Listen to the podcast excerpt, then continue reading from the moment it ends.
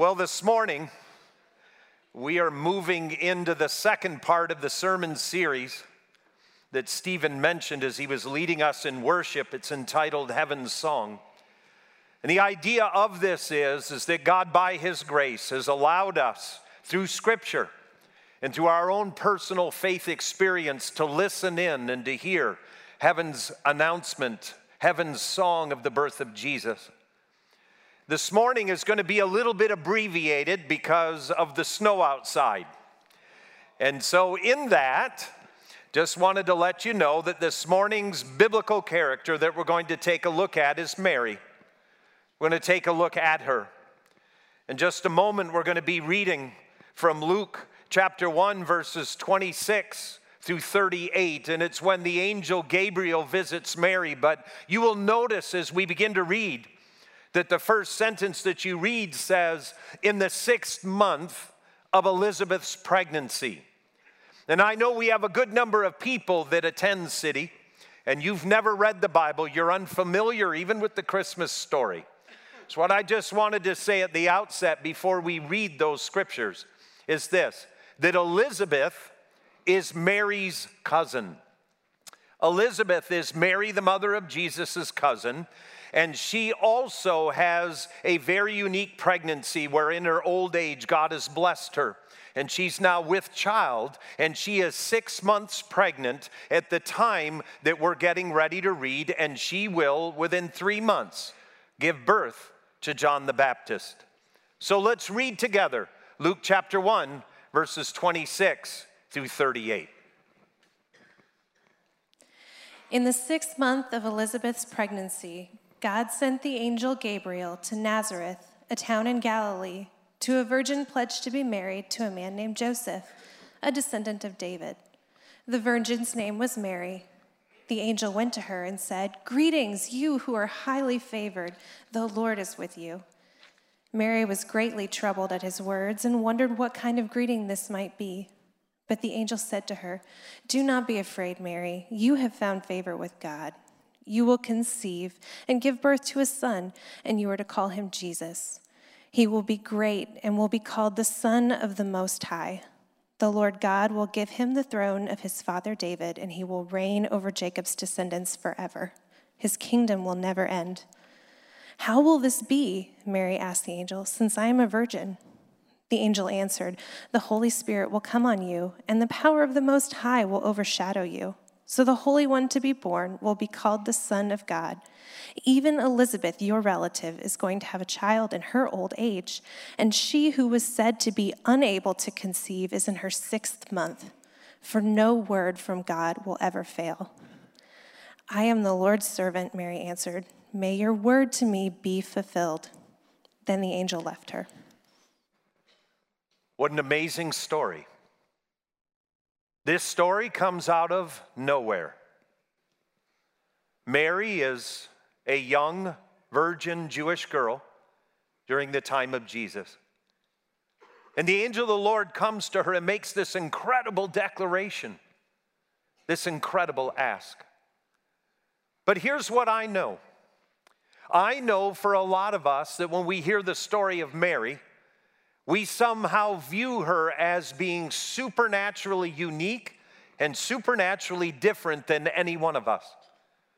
So when we think about Mary and we think about faith, because the candle lighting for churches all over the world this morning is the Advent candle for faith. And when we think about her as a faith example, oftentimes we look at her and we say to ourselves, well, Mary is highly favored. And Mary found favor with God, and somehow that makes her elevated and unique above all people. But here's what's amazing even though there are some Christian theologies that teach this, you need to know it's not biblical. Mary is not somehow a unique human being. She is not. Her parents were people who were fallen and they were in the image and the fallenness of Adam. Not only this, is that these are the two sayings over Mary that uniquely elevate her, where it says, Mary is highly favored and she found favor with God. But what's amazing about the scriptures is that that phrase, Mary is highly favored, that word that's translated highly favored shows up again in the Newer Testament. And here it is. It's found again in Ephesians chapter 1 verse 6. And here's what the apostle Paul writes to the praise of his glorious grace which he has freely given us in the one that he loves. You see, the word highly favored is now translated freely given. It's the idea of God's grace. As a matter of fact, that Greek word is based upon the Greek word charis for grace. It means a gift. You don't earn it, it's given to you. And so when the Bible says that Mary was highly favored, she was highly favored because God chose her. Her qualifications are simple. She is a Jewess, she's a virgin, and she's alive at the time of Jesus. There are some church traditions that teach that the angel of the Lord, the angel Gabriel, went to other women and they said no. The Bible does not teach that. And yet here we are. And the angel of the Lord announces to her that she is highly favored, and what that really means is that God will freely give to her what he's getting ready to give her. The reality of it is this is that you and I are no different than Mary. You're not at all. If you are a living, breathing human being, it means simply this, according to Ephesians chapter 1 6, that if you've accepted Christ, you are highly favored. That God, by His grace, has freely given you His love through Christ. So, for any of us who look at Mary and we think about faith on this Sunday morning, if you say, Well, I'm excluded and she's somehow supernaturally unique, she is not. But trust me, neither are you, neither am I. We are simple people who've been created in God's image. Yes, we're fallen like Adam. We've, we have that fallenness in us, but God, by His grace, freely gives us His Son. I want you to hear that. Now, here's what the scripture tells us, and I'm going to kind of give us some devotional thoughts this morning using Mary as an example of faith. Here's what we find. When Mary asked the question, How in the world could this, could this be? Here's what the angel Gabriel tells her that the Holy Spirit will come on you and the power of the Most High will overshadow you. When we look at that, somehow we view that as unique as well. That somehow there's a unique moving of the Holy Spirit on Mary's life. And here's what I want to explain very carefully. Listen, all that's being announced to her is that God's power from outside and the indwelling of the Holy Spirit within is what's going to accomplish this. Now, here's what you need to know every follower of Jesus lives just this way. You know what makes you a follower of Jesus? You know what allows you to move past the natural and move towards the supernatural? It's exactly this God's Spirit on the outside working towards you, and then the indwelling of the Holy Spirit inside of you. It's no different. Here's what I want to say I have watched people my entire faith journey. I've watched people begin to do things in their lives that are above the natural. They don't have the human capability. But God, by the power outside and the indwelling of the Holy Spirit within, begins to transform them, transform them, and empowers them to do things that they could not naturally do. You see, when Mary asked the question, she knows how things work. And when the angel of the Lord says, You will conceive and you will give birth to a son, her question is, How in the world will that happen? And what the angel of the Lord tells her is simply this God's power will overshadow you, and then the power of the Holy Spirit will indwell inside of you. The reality of this is, she is the first Christian. Just like you now are. God's power surrounds you, and the Holy Spirit now dwells within you. You and I lived the same faith journey that Mary did. Now, when I look at Mary, and I've thought and prayed through some devotional thoughts for us this morning about her example of walking by faith. What I do know is this is that Mary puts faith to her faith. The angel Gabriel says to her what about her cousin? The angel announces to her, Your cousin, who is too old to have a child and whose womb was barren, is now with child. Not only that, she's in her sixth month. And isn't that crazy? There was no Facebook posting, there were no tweets. There were no texts. There were no phone calls. And here Mary is, and her cousin is six months pregnant, and she has no idea. And the angel of the Lord shows up to her and says, Mary, you're never going to believe it, but your cousin is pregnant. What does Mary do? Well, the gospel tells us. The gospel announces to us that she puts feet to her faith. Let's read that as well. At the time, Mary got ready and hurried to a town in the hill country of Judea, where she entered Zechariah's home and greeted Elizabeth. When Elizabeth heard Mary's greeting, the baby leaped in her womb, and Elizabeth was filled with the Holy Spirit. In a loud voice, she exclaimed, Blessed are you among women, and blessed is the child you will bear. But why am I so favored that the mother of my Lord should come to me? As soon as the sound of your greeting reached my ears, the baby in my womb leaped for joy. Blessed is she who believed that the Lord would fulfill his promises to her. Mary stayed with Elizabeth for about three months and then returned home. I want you to notice something. How many of you sitting here would say with confidence, if God visited me, the way he did Mary, I'd do exactly what he told me to do. If the angel Gabriel shows up in my dorm room this afternoon and says, Here's what you're going to do, and then not only that, the angel of the Lord tells you there's some other kind of miraculous thing has happened, and you scoot down the dorm hallway and you go knock on that door and you open up the door and you find that that's true, you're thinking, I am all in. How many of you think that you'd live that way? Well, let me pitch you something. God knew that Mary needed more than that. And God knows that you and I need more than that too.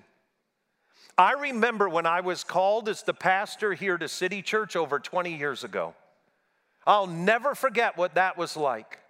I was pulling out of City Church Central. I had just been through a service. As I was pulling out of City Church Central, I stopped just before I made the right hand turn, and God's Spirit spoke to me. It was not an audible voice, but it was absolutely definitive. You will be the pastor of this church was powerful. I will never forget it. I was so confident that I went and told two other opportunities no, and my wife and I patiently waited for the phone call from the pulpit committee of city. Just patiently waited. I was absolutely confident. But you know what else helped me on the way? I had a friend, his name's Joe. And Joe and I had walked together in our faith journeys as ministers for a long time. As a matter of fact, he was the one that called me to tell me that this opportunity was available. Here's full confession. Another guy he knew called him to ask him if he knew anything about the church because Joe was a missionary and had traveled to churches. And when that guy, young guy, called him and said, Hey, do you know anything about that church in Charlottesville that's available? My buddy Joe's heart leapt within him. He told the other guy mid sentence that he had to get off the phone. And he hung up on that guy and he called me. And he said, Pete, you're never gonna believe it. This church is available. I think God's in it. Why don't you go in and put your name in? And it was all of that kind of working together. It was a profound experience. And here's what I wanna say to you is that when I was exiting the parking lot of City Church Central and the Holy Spirit spoke to me and said, You will be the pastor of that church, and I knew it. You know what else helped so tremendously? That my friend Joe, my friend Joe was involved in my call. I was also involved in his call. There was something about the gift of relationship. And here's what I want to tell you about Mary is that God provides another person. That's Elizabeth, her cousin. And Elizabeth is the one who affirms Mary's calling and journeys with her. Isn't that amazing? I believe that one of the key reasons why Elizabeth is in Scripture, not just as the birth mother of John the Baptist, but because she's the one that affirms Mary's call. We know that they at least journey together for three months because the gospel tells us that's how long Mary stays with Elizabeth. And here's our example of faith that as you walk with God, God will bring you your Elizabeth. That's not just for the single guys in the room either. That was a joke, by the way. But it's this that God, even with an angelic visit, even with a profound miracle in her own cousin, listen to me. God sends Elizabeth is the one who affirms Mary's call and walks with her. God provides that for you and for me. And anytime you're going to take a step of faith, I'm simple enough to believe that God will bring you someone that will affirm that call. Not only that, they will journey with you. But in the midst of that, I've got somewhat, not of a caution, but wisdom. And it's this a burden shared is not a burden halved. It's not. You see, even though Elizabeth was there and affirmed and confirmed that call, trust me, Mary was going to have to walk this out herself. And even though Elizabeth supernaturally understood her pregnancy, and even though Elizabeth supernaturally knew what the child was in Mary's womb, you know what? They're bearing the burden together. But Mary is going to carry the bulk of that. But even in that, what a gift it is that God gives Mary Elizabeth. Now, really, the big point of the story, and I don't want us to miss this, is this is the announcement that's made by the angel Gabriel to Mary is this. So the Holy One to be born will be called the what? The Son of God. I want you to catch this because Mary got it to her core. And in getting this, her faith became real.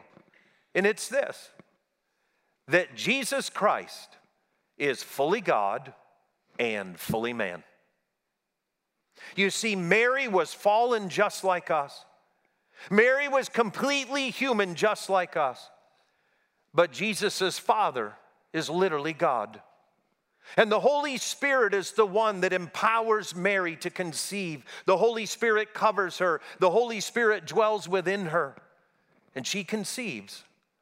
And the angel Gabriel announces to her that the child that you will have will literally be known as the Son of God. What does that mean? It means that Jesus Christ is fully God, but he is also fully man. Here's what I know I know some of us sitting here, maybe this is the first time we've ever even conceived of this. It's the first time we've ever really thought about it. But what I want to share with you is this is the epicenter of Christianity. That Jesus Christ was fully human like his mother, that Jesus Christ was fully God just like his father. And the Bible says with confidence that Jesus Christ left heaven, humbled himself, took on the form of a human person, lived among us, was tempted every way, just as you are, just as I am. And yet, in the midst of that, he is fully God and he is fully man.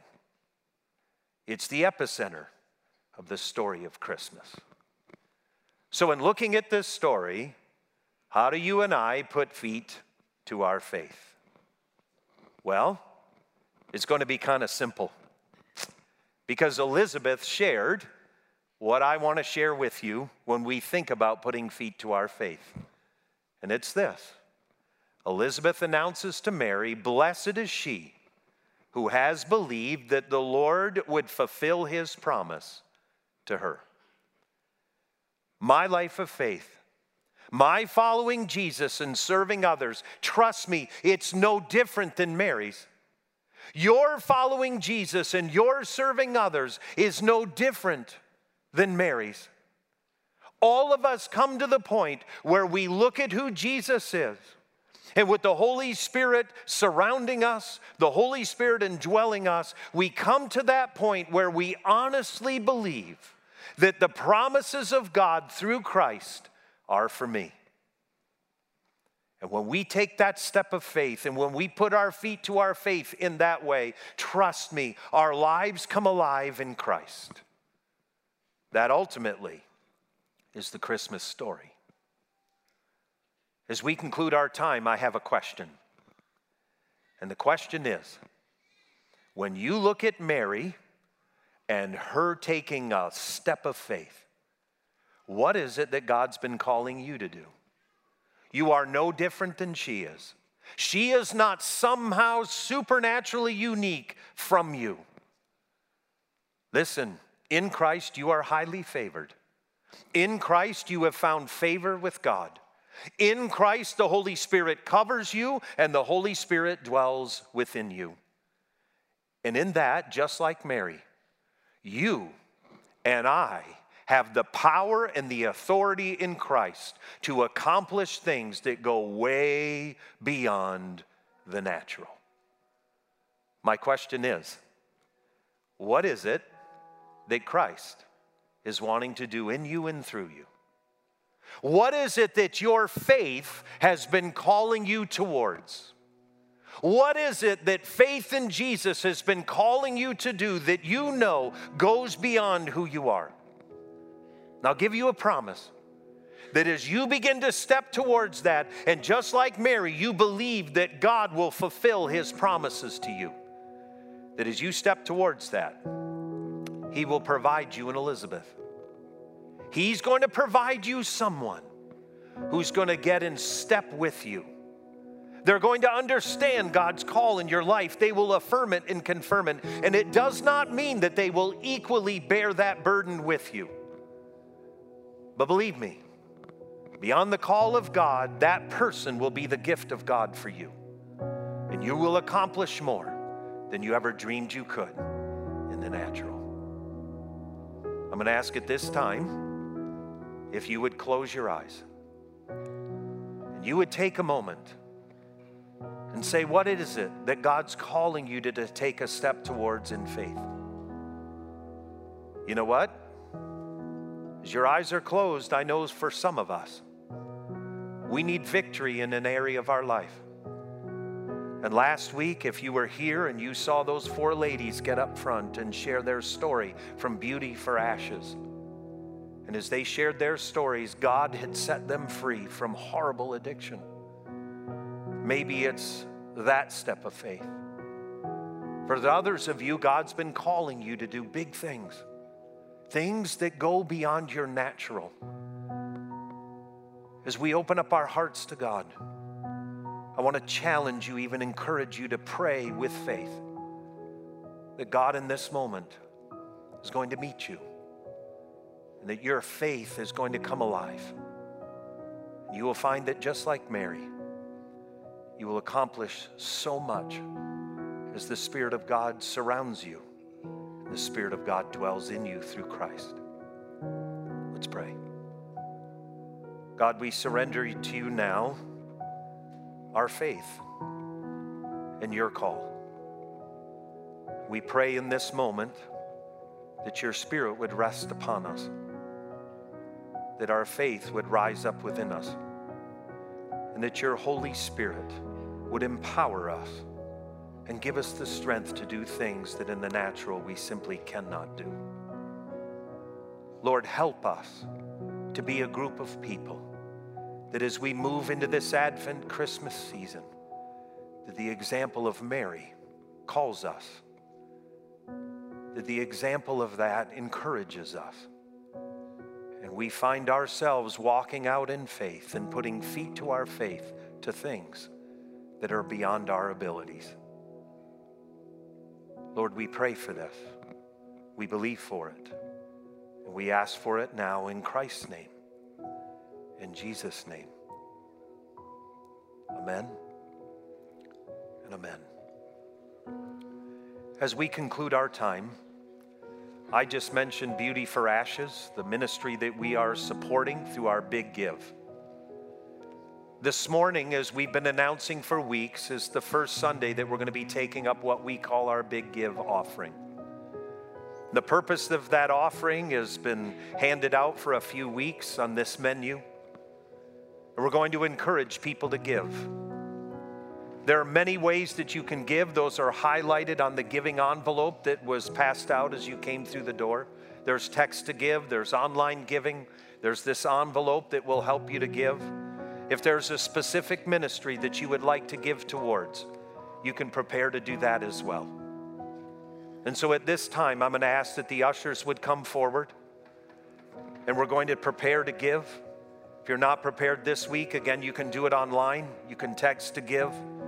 But our goal this year is that we would give away $50,000 to those ministries that we've selected throughout the Christmas season. I want to pray before we begin to take up this offering. Let's pray. Jesus, help us to be a generous people in this Christmas season. I lift up to you those ministries that we're going to support. And in the midst of those, we pray as we give that your spirit would go with our giving and that those people that we give to in their calling and in their faith that they would be able to accomplish more through your spirit and our giving than they ever could on their own. We pray these things in Christ's name. In Christ's name. Amen. As we take up this offering, I'd like you to keep your eyes closed and take just a few moments and spend it with Christ and allow Him to minister you in your heart before we're dismissed.